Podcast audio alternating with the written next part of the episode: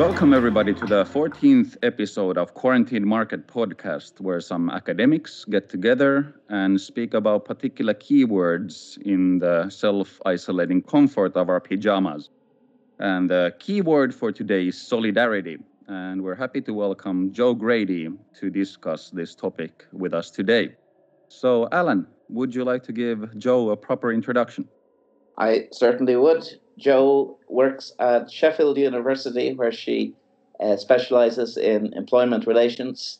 However, she's currently on career break because she is now the General Secretary of the University and College Union, which is one of the major trade unions in the UK and the primary trade union representing academic workers. And we might as well note that the union is in dispute with British universities. And just before the outbreak of coronavirus, Jo was occupying very much the leadership position in what was the biggest ever industrial action um, in the history of British universities. So, welcome to the podcast, Jo. Hello. Thanks for having me.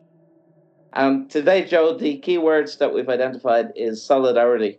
So, in order to think as, of solidarity as a concept, where's a good place to begin? Um, I think the sort of linchpin of solidarity and what makes it so important is that it gives us a word to actually describe how important it is to be able to recognize that offering support. And i think that can you know mean many many different things. And sometimes when you're offering support you don't even always know that you're that that's what you're doing.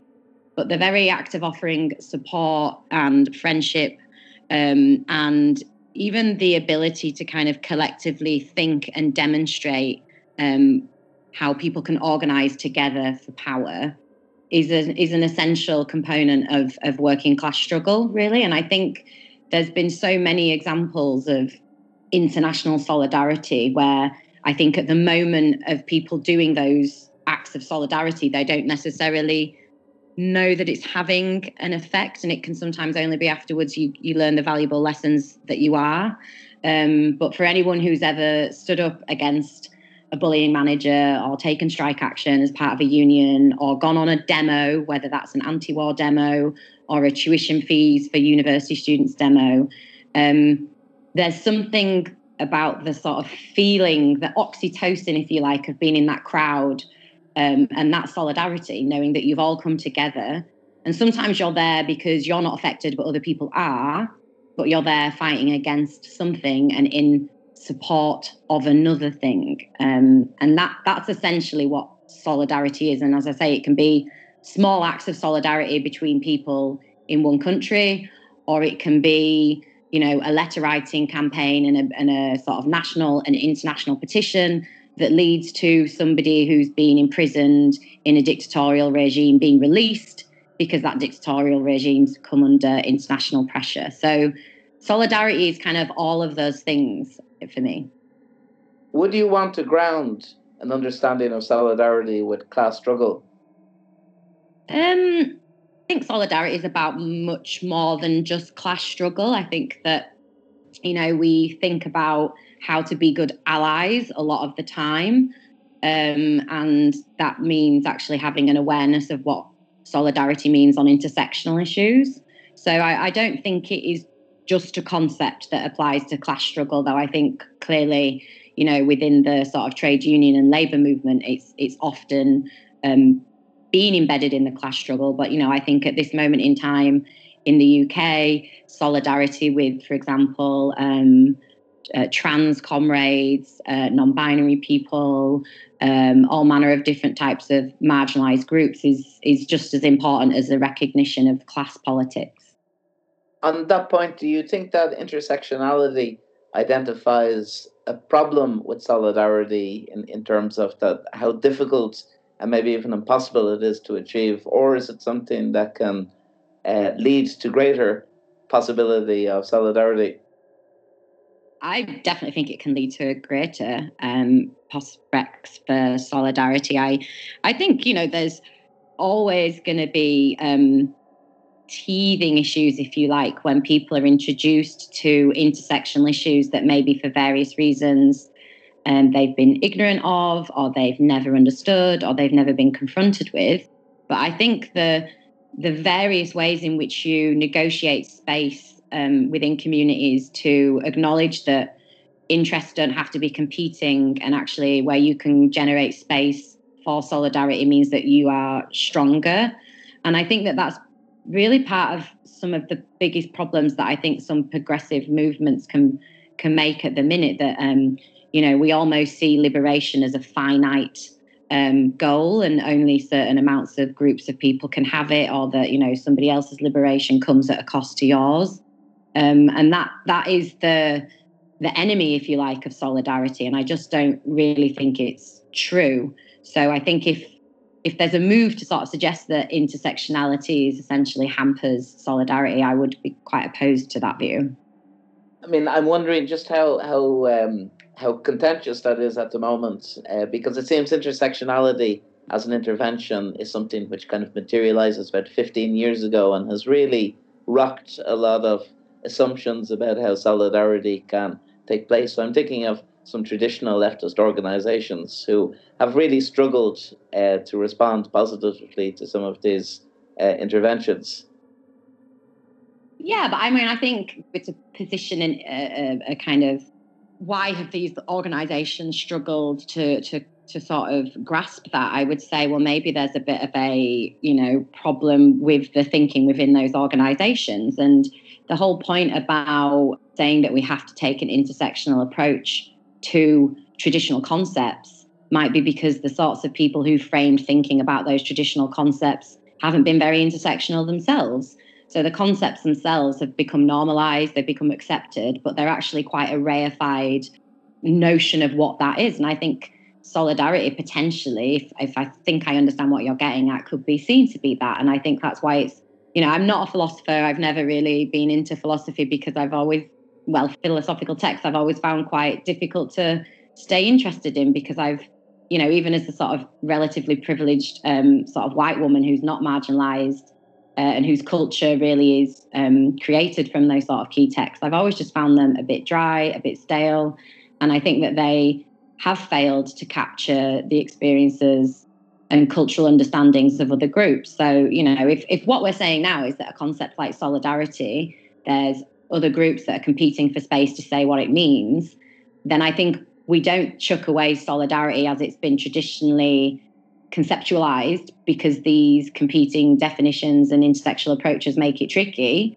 We perhaps say, oh, maybe as you know envisaged initially, it was a limited way of thinking about it. Is would be my kind of thought we approach the, a lot of these issues from the perspective of critical marketing and critical approaches to consumer research. Of course, the very idea of consumer society nowadays is massively grounded in the notion of individualism, individual pleasure, individual joy, individual consumer choices.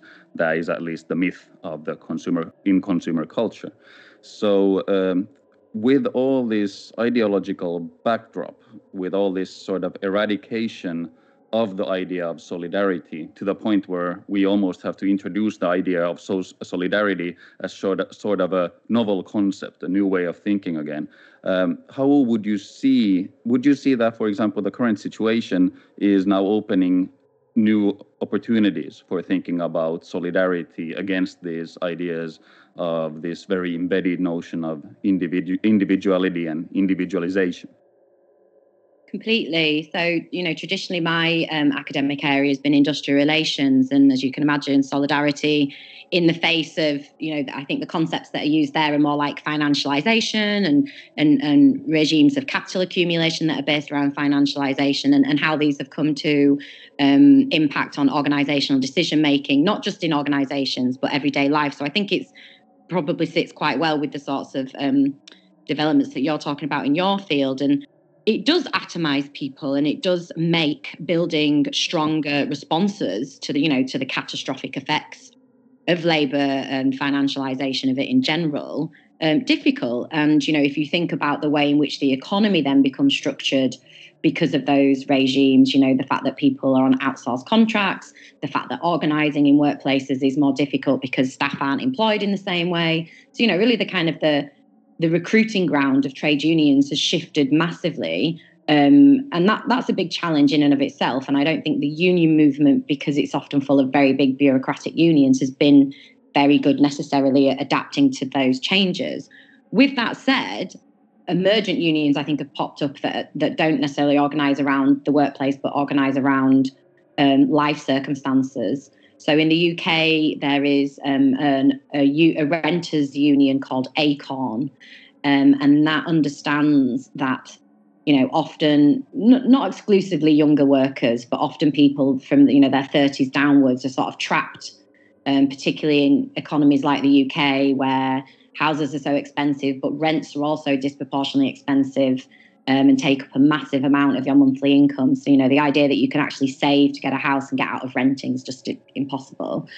So, uh, unions like ACORN look at that individualization of the workplace, look at how these people are not going to essentially get captured into a union in the workplace, but no, fundamentally know and understand that they need to be organized and have organized around the concept of protecting renters against aggressive uh, landlords.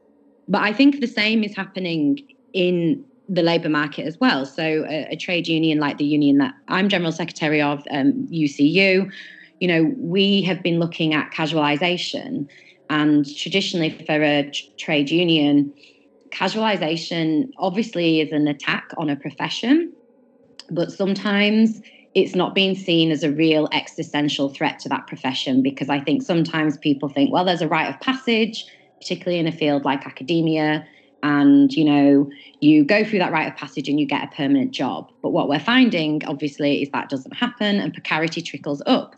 So how do you get i think to return to our initial question how do you get someone who is securely employed you know is maybe in their 50s who doesn't understand the academic job market now to understand that they should care about that 27 year old who's stuck on fixed term contract after fixed term contract and I think that, you know, there's concepts that I've worked with before, which are about how do we foster solidarities in an era of financialization. And the real challenge of trade unions in doing that, because it hasn't always been necessarily been something they've done. But in my opinion, the opportunities, if you like, to foster those solidarities are everywhere between groups. And you know, we've just we did we just did it in UCU. We ran a ballot. I think Alan started by saying this and one of the ballots was about pay, but within it, it was about casualisation and it was about gender and ethnicity pay gaps. And we have really draconian trade union laws in the UK, which mean we have to get a really high threshold before we can take action. And as General Secretary, I literally travelled the UK in the two months that that ballot ran. I um, visited over 30 different institutions, gave loads of public talks, did online engagement to really remind those more securely employed people who were the bulk of UCU's membership that this was a threat to their occupation, that this was a threat to education, that this was a threat more broadly, and that we had to stop being the shock absorbers of this model, this broken model of managing universities that was damaging everybody. And I, you could really see that when you were asking people to acknowledge that this was so much more than just a pay dispute and that this was so much more than just academics in ivory towers, that this was about students, that this was about social justice, that this was about education. I think that's how you connect to people who, you know, I, I, I'm I'm a fundamentally positive person, and I fundamentally think that people do want to help other people, and the atomizing effects of you know the everyday life that um, the economic system we live in can have the opposite effect of making people um, not want to reach out. Because, you know, if you live in a household or if you have a family where grandparents can see that their grandchildren are never going to get the same sorts of things that they did, you can create intergenerational fairness or intergenerational justice a, related question about this idea of the consumer society and the individualistic mindset. One thing I've noticed within trade union membership is that some people proceed with this um, idea of a service expectation. So they, they haven't quite grasped at the point of a trade union uh, is to be in solidarity and to participate in the organization and to make sacrifices where possible. Instead, it's more of an expectation that they can wait and uh, be recipient. So is, is that a, re- a, good way of thinking about a problem or a contradiction in trade unionism that it requires kind of an output of people who are used to receiving input. I mean, you have hit upon, um, you know, a, a sort of an enduring problem. I think sometimes within unions that some people see it as a service or they see it as an insurance card for if you know um, they ever become the target of a bullying manager but I think the best way to think about a union is that it's sort of a weapon and um, we can all use it. And whether that's, you know, that we collectively need to push back against management or we collectively need to actually defend our interests in a preemptive way. My feeling personally is, and you know, I'm sure there will always be a section of people who join trade unions in a transactional way. And I think, you know, we we I think you just sort of accept that. Um, but my feeling personally, as a general secretary, but as a activist in a union for you know over a decade before that, is people do join a trade union. You know, they might not think of it as a political act when they do, um, and I think often people don't think of it as a political act when they do. But you know, the fact that um, it's been criminalised um, historically and remains so in some circumstances shows that inherently joining an organization that is there to advance the interests of a class group is a political act. And I think, in that sense, for trade unions, um, and it's one of the things that since I started as General Secretary in August last year of UCU, I've been reviewing all of the educational programs that we do because I want to find ways to reach out to people who may be are in the union, have been in it for years, but don't fully understand that it's political, that it's campaigning, and actually could be really interested in getting more involved. And I think there's different ways in doing that. So, you know, um, UCU, because of the nature of its membership, um, some of the training that it does um, is, is sort of obvious rep training. So it's a quality training, it's um, bargaining training for green issues. But some of it has traditionally been maybe more sort of professional development type training. Um, I'm of the opinion that if we carry on providing that type of training, that it's really good to add on organizer training. Um, I think in the UK in particular, people sometimes in a workplace feel a bit odd about going up to one of their colleagues and saying, Are you in the union? Would you like to join the union? Almost like you're kind of asking someone to join a cult or something. And um, I think we need to sort of break down those barriers in Britain about how we talk quite openly and are proud about being in the union. But to do that, I think we also need to, and I, I think is starting to do this, but I think other unions, um, especially you know in different countries around the world, uh, do it really well as well. Is find other ways to engage people and get them involved um, that isn't the usual kind of branch meeting. And I think this goes back to what I was saying at the very beginning of the podcast about you know, um, our traditional ways of organizing, our traditional ways of thinking about um, solidarity, you know, a little bit heteronormative themselves and a little bit kind of embedded in in a particular way of thinking in the past because the committee branch meeting or you know the branch uh, general meeting they're always going to be really important in organizing because it's where decisions are going to be made. But they have to be supplemented i think with other ways of people joining in and participating and other voices being able to be heard. Um, because you know for various reasons whether it's caring responsibilities whether it's you know you don't have access to it because of disability reasons or whatever it might be um, we need to think of new ways to bring people in and show them um, that unions can be really transformational and that it's not just about a transaction of what will you get if you join the union and i think ultimately just to sort of finish this thought that means making people understand that the power is within them in their workplace to change things. And a national union will always facilitate that. And sometimes the national union might lead that via a national campaign.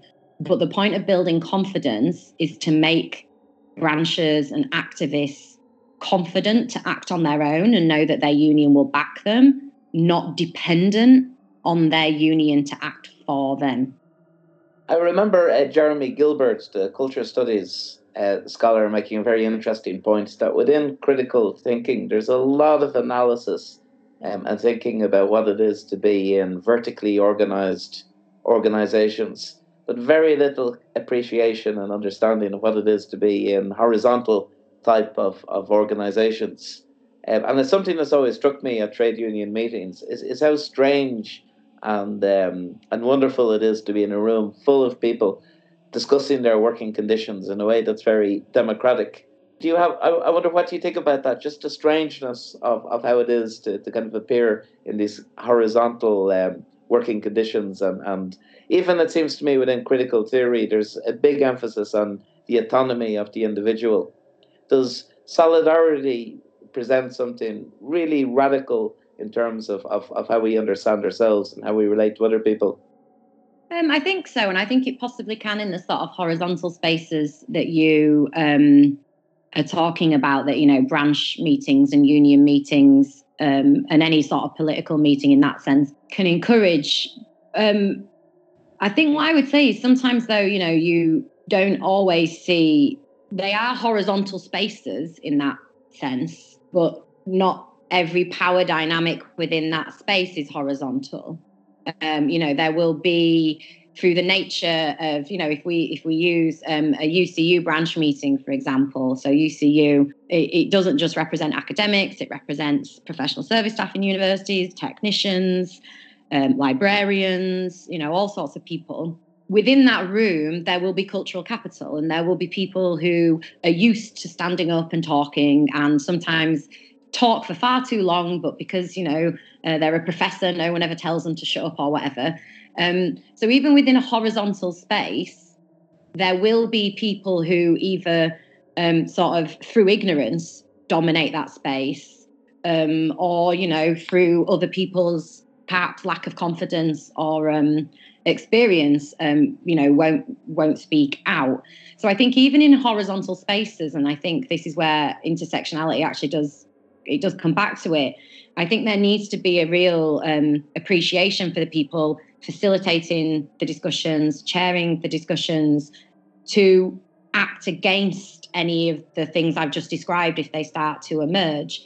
Because otherwise you could boast that you have this great horizontal space where everybody comes together and has equal access to having their voice heard but actually you could potentially have quite invisible forces of oppression um, acting as sort of boundaries of what is possible via those spaces would you want to say that solidarity is a name that we constantly have to work towards achieving rather than something that we could take for granted ever exists yeah, I mean, I, I think I, I I don't know if I would put it quite in those words, but I think that the idea that I think solidarities can be organic. Um, you know, you, you so in that way they could just pre-exist and, and, and they're there. But I think within most complicated groups, and I think occupational groups that, you know, that's where we, what we see in trade unions, you cannot take organic solidarities uh, for granted. And you're going to have to constantly work to foster those solidarities. And what i explained about you know the ballot tour that we did with ucu that was you know twofold. It was showing that, that organic solidarities exist i.e pretty much all of us want a progressive non-marketized free education system in the uk but then how are we going to foster a sense of solidarity amongst groups that maybe don't see that they have it or don't know the realities of the groups who are on the sharp elbows of university business models. So I think I think I sort of semi agree with you that you can't take for granted that it exists, but I think organic solidarities do exist. And then it's about how we foster them or make them apparent to people. But yeah, they need to be worked constantly. Now, if I move the conversation a little bit towards the present historical moment that we're dealing with, um, We've seen so many examples uh, of what looks like extreme selfishness and also many new forms of altruism popping about all over the place in terms of the selfishness again speaking more from the perspective of a, consumer behavior of course we've seen all these uh, people hoarding toilet paper or hand sanitizer and for example even trying to sell them from their car in the very retail uh, parking spots next to the next to the store for massive profits. And also, we've seen, of course, new form, forms of solidarity or altruism, where, for example, young people have volunteered to get food for el- the elderly who are isolating in their apartments. So, have you noticed any interesting you know these kind of grassroots moments yourself and uh, do you think there are some opportunities there that might have some longevity for the future as well i can only really speak on behalf of the uk um, so apologies for any sort of international um, audience uh, that's getting sick of my uk examples but um, I think in the UK, you've seen a few interesting things. So, obviously, we've got the spectre of Brexit looming hard and the real resurgence in um, far right kind of emboldened attitudes that I think, you know, perhaps were always there, but prior to the EU referendum, just, just weren't parroted as much and definitely weren't given quite as much space um, on prime time telly and in papers. I think we've got to be really careful about the manipulation of something that clearly isn't solidarity, but is almost kind of, you know, the deserving migrant and um, and and something that I'm concerned about in the UK at the minute, which is, you know, so the the National Health Service, which is the sort of public free at the point of delivery health service in the UK, the NHS, um, obviously has a, a huge amount of migrant labour in it. The care sector in the UK, huge amount of migrant labour. You know, many many sectors staffed by migrant labour. In the UK, in the aftermath of Brexit and the EU referendum, you know, there's been a complete demonisation of migrants. And now we're seeing a lot of migrant and BME healthcare professionals dying on the front line whilst they're treating um, COVID 19 patients. And there's been a real move to, you know, talk about how these people are heroes, um, talk about how um, these are essential workers and we might need to kind of rethink how we conceptualize, you know, who we let in the country in the future. And I think it's in some ways really positive that perhaps people who had, you know, up until recently not really given the complexity of this a second thought, but at the same time, I think we as a as a as a left movement in the UK have to find a way to broaden this conversation to say, you know, we should be bothered about these people because it's the ethical thing to do because we don't believe in closed borders. Um, and and and use this crisis to really revisit that conversation and, and not really allow this idea that we tolerate this. So it's a bit of a different i think answer to maybe the question that you asked but i think it's a bit more of a pressing concern for me than whether or not we're sort of seeing small acts of solidarity here there or, or anywhere one thing that happens in Britain, uh, so so today is, is a Thursday, and at eight o'clock this evening, as every other Thursday, uh, people come outside of their houses and clap. And in some cases, some of my neighbours, they do it almost quite aggressively with, with drums and, and pots and pans. Um, and they do so for a minute. But it seems this action and, and generally how to talk about and how to appreciate care workers at the moment is, is really contentious that the Conservative government are leading with this uh, tagline of support the National Health Service uh, in terms of why people should um, should follow the, the quarantining guidelines. Um, and on the other hand, you have this left who wants to treat the National Health Service as kind of the, the, the major aspect of the British social democratic state or what's left of it.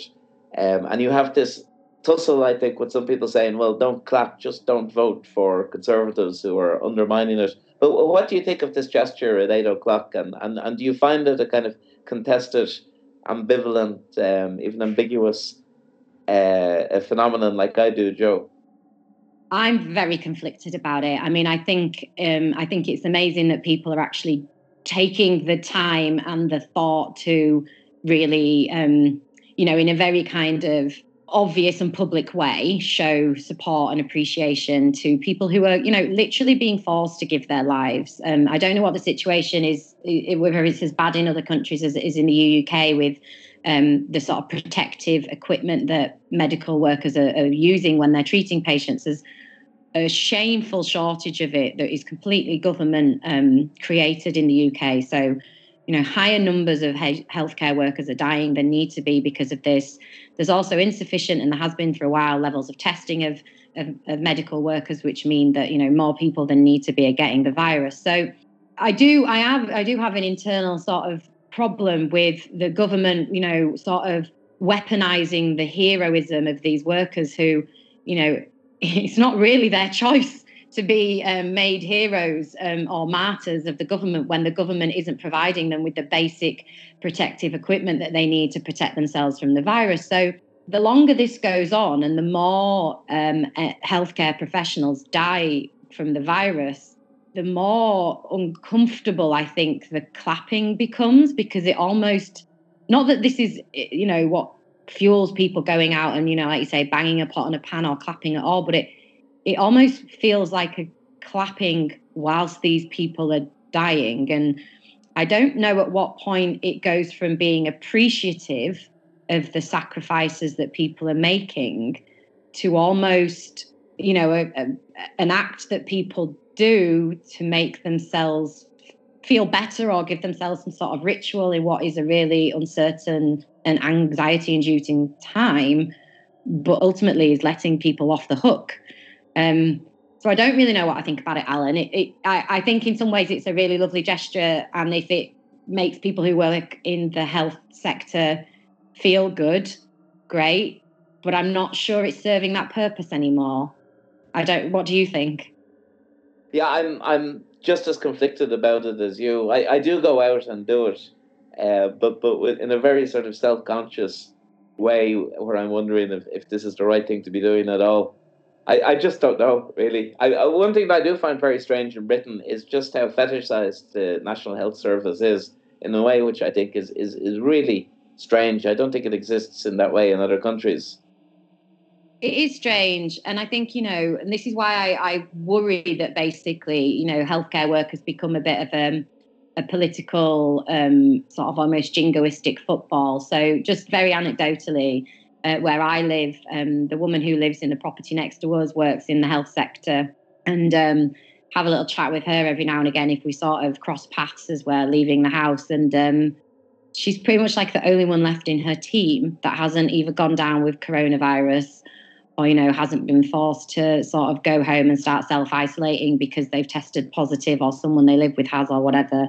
There's almost a kind of i i, I worry that the like you say the fetishization of the nhs means that um, people feel they can't criticize an institution because they want to protect it because they don't want to expose it to criticism because we know that the Conservative Party that have cut the NHS to the extent where we're so unprepared for a pandemic. Um, you know, if you expose it to further criticism, it's seen as a further reason to marketize it and to bring the private sector in. So I do think even within healthcare, unless you're talking to healthcare unions, who will be quite vocal sometimes about the damaging um, impact of government cuts to the sector, I think it's quite difficult for workers individually to really criticize it. Um, and I think that is a bit of a problem um, because, you know, the NHS, what's happening now with COVID, we already knew it. I mean, there was a humanitarian crisis declared in the NHS, I think, two years ago, around about this time of year. Maybe it was more like January. Um, this is what happens when you run a sector like healthcare to capacity all the time. There's no slack in it at all for an emergency. It's worth mentioning also that as it stands, the UK is probably going to have the worst death rate in Europe, which is really shameful when we remember that Italy and Spain were the first hit and very severely hit. So there was plenty of warning signals available to the British government, which they've clearly neglected. Yeah, I mean, it's shameful. And um, I think this is why, as time wears on, the clapping even if well intended, it's starting to feel dark. Now, uh, speaking of dark things, there's almost now a tension ridden global negotiation going on, which would be the usual one. So, is the economy for the people, or are the people for the economy uh, of any particular country? You've written yourself on necrocapitalism, which of course deals with global arms trade and the marketization of basically killing people. But if we look at this from a curious uh, introspective view on net, uh, necrocapitalism, where we sort of turn the gaze inwards to ourselves, where we see that uh, increasingly, especially in the States, the discourse has become so- something akin to we're supposed to give our lives to the economy, to make a sacrifice for the economy. For example, the lieutenant governor of Texas said that old people should go out and allow for the opening of the economy, and they should basically kill themselves in this fantastically manifesting act of death drive going on. So, what what do you think will come out of this uh, negotiation uh, on a global level? Any thoughts on this? I mean, I think that my hope would be, you know, it would actually give people pause for thought um, about the extent to which people would do what you've just outlined. Um, again, in the UK, the sheer amount of deaths that are happening in care homes, which aren't really being accurately captured and reported, are huge. So this idea that you know you're old and you're in a care home, so we'll just let the virus run through your care home like wildfire, um, isn't really being talked about, but I think is really being felt in families. So I, I don't know what it's like for the two of you, but you know I know of several people now who've who've lost an elderly relative. Somebody who I know lost both their parents within hour of each other um, to coronavirus. So I think you know, the sort of social care systems that protect people in various different countries um, that, you know, often in, in neoliberal e- economic um, situations have been cut or have been privatized. There is a space, but I think the left have to really be forthright in making it that they need to be re-established or actually you know coronavirus has just sort of acted as a catalyst for all the worst things that we already know exist um, and the countries that have have done better, I think, at addressing them are the ones that aren't as far down that road of accepting that this is the only way things can be.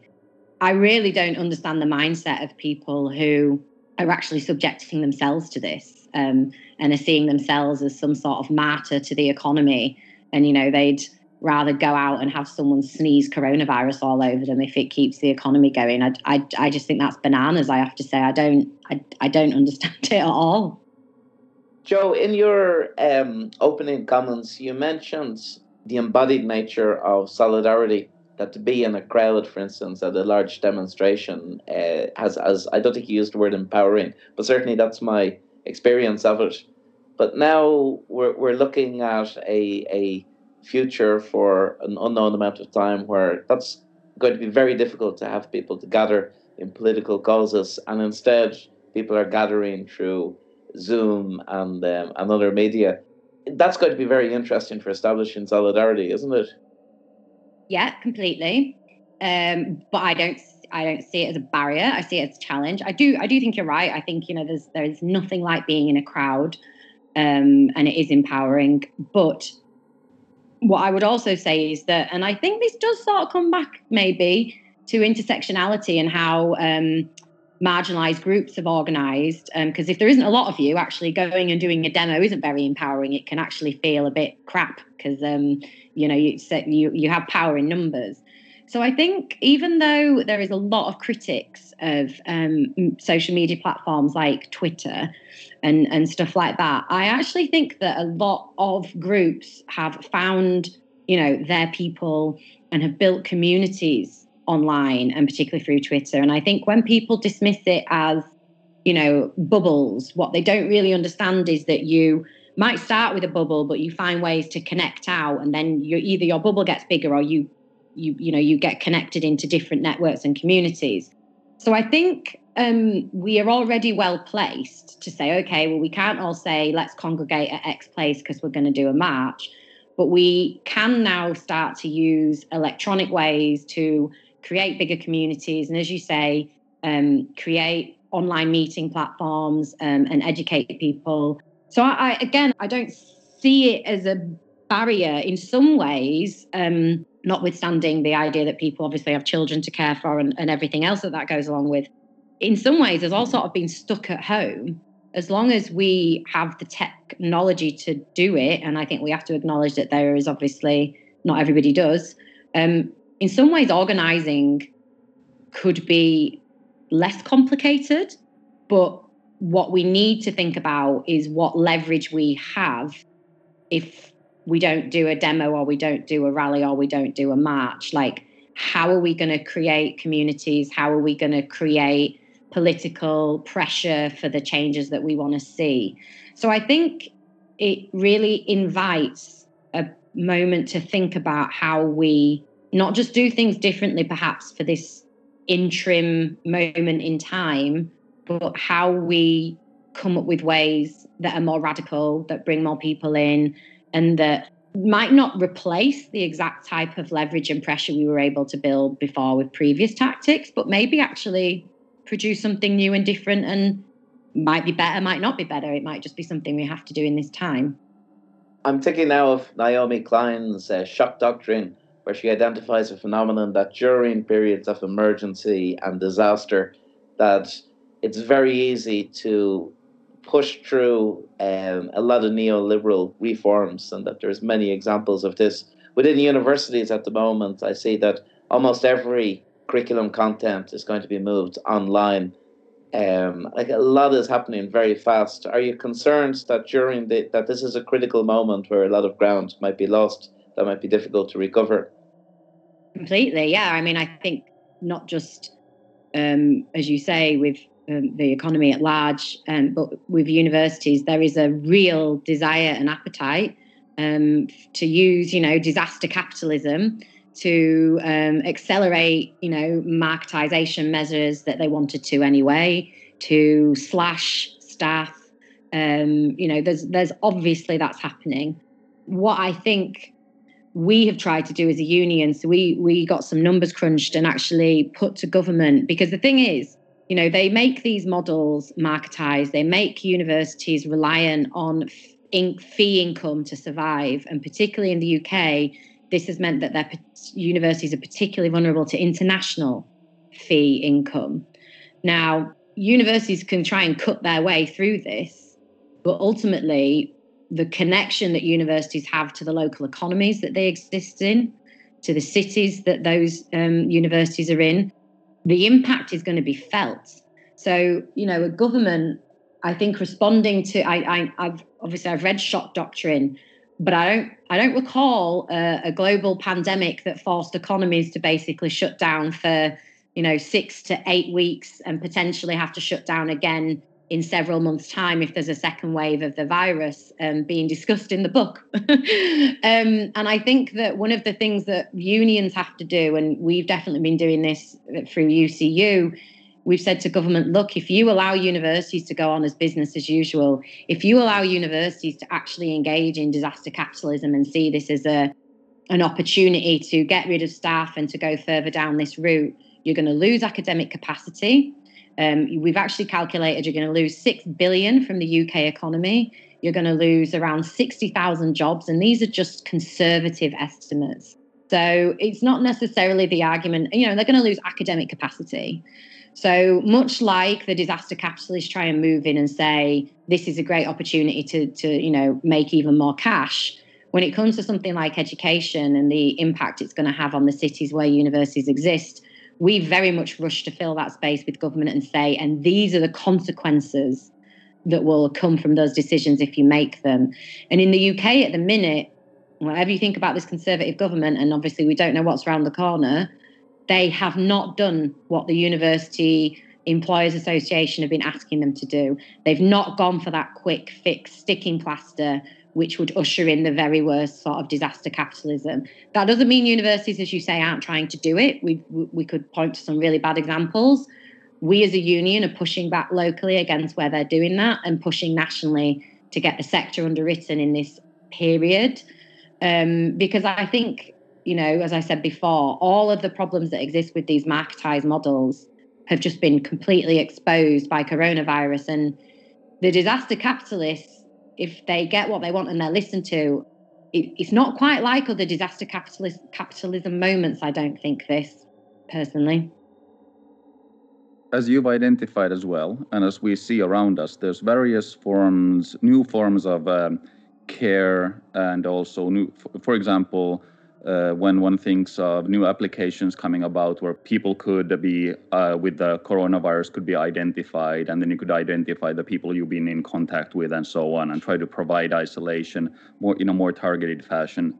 And we also see like you said organizing through various social media that might might be even in some sense bring about more solidarity or might be even easier to come about than we usually have seen well, that's of course all positive, but then we have the even if speculative flip side. So, could all these technologies and all these forms of uh, interaction, they could also potentially turn against themselves uh, as algorithmically guided as further forms of control in the future.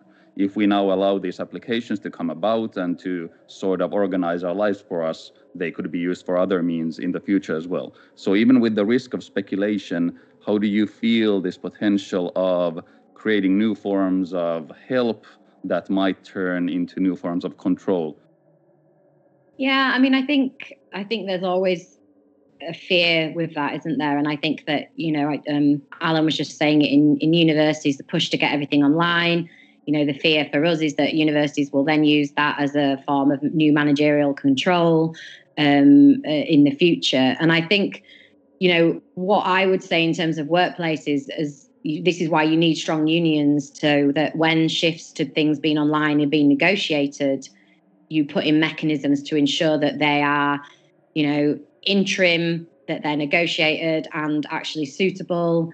Uh, what will happen with those materials? So I think if we're talking about workplace measures, um, you know, where possible, you'd be wanting to f- form unions if you're not already in one, or join one and be part of those conversations.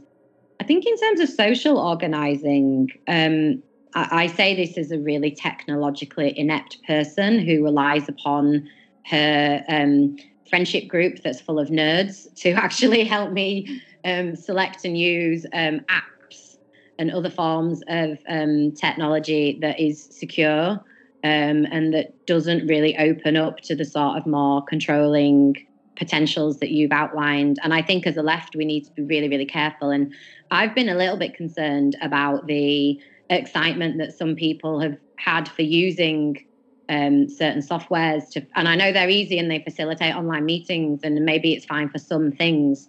Um, but I do think we need to think it through. But on the left, you know, we're a really educated, innovative, um, technologically uh, equipped group of people, um, and I mean like educated, not necessarily formal education, whether that's you know you pick up these skills um, there's loads of softwares out there that I'm sure will get better because I think a bit like Alan was saying, you know, in moments of crisis, Naomi Klein identifies that disaster capitalists can swoop in.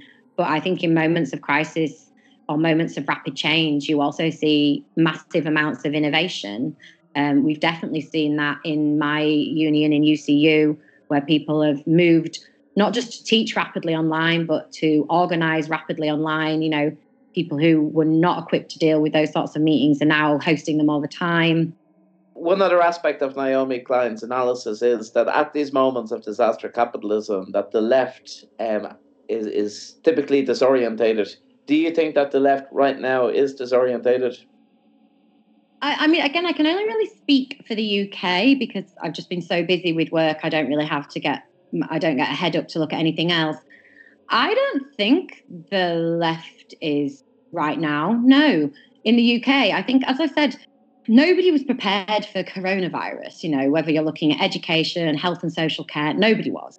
But the very criticisms of the system that coronavirus has exposed to a wider audience or has accelerated, you know, the British left have been banging on about for a very long time. So, you know, as I say, I think I know the, the press in the UK, and I don't know if this is the same in other countries around the world, are desperately trying to um, configure coronavirus as a war and as a battle. And that would obviously clearly like play into the shock doctrine, you know, playbook of how we then have to all rally together to fight this war. Um, but you know, in, in the UK, we've already lost more people to coronavirus than died during the Blitz. You know, how many more old people are going to die alone and not be buried by any family member in care homes before um, this war metaphor just runs really um, dry on people? So I think if you know, and the, and the union movement in the UK is, is winning lots of gains at this moment in time for workers. So, were we prepared? No. Does that mean that we're sort of not um, pushing back in a sort of coordinated way? No, I think I think we're doing all right. Well, thanks very much for your time, Jo. This was very interesting. You are very welcome. Thank you indeed. It was wonderful, Jo. Thank you very much.